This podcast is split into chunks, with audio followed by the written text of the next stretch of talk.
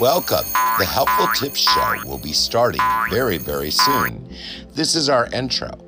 My name is Roger Keyserling of KeyWebco.com and KeyWebco.net. We talk about many subjects here. One of them is making money.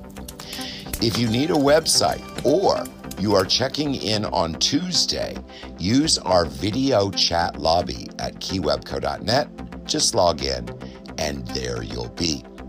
Today's show will be on a myriad of topics, and I'm glad that you guys made it here to watch our show tonight. If you need excellent shopping, you can always find that at keywebco.com. If you need to know what kind of products to sell, we can help you out there too. Again, my name is Roger Keyserling of keywebco.com and keywebco.net.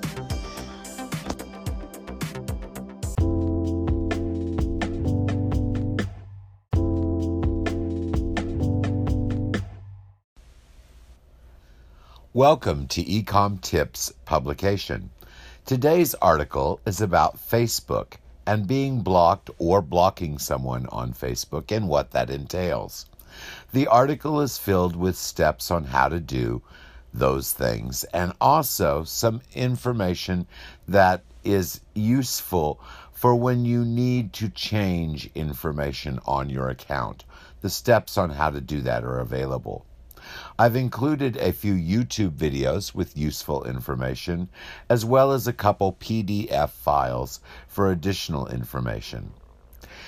The best thing to know about blocking and unblocking people on Facebook is how to do it. It is very rare that you actually need to block somebody, and the reasons to block them are in the article as well.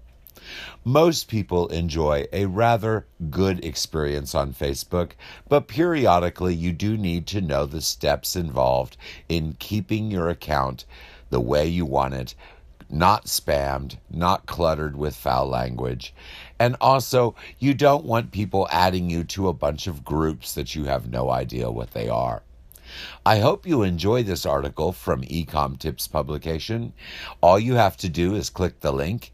If you cannot find the link, it's very easy to find our articles.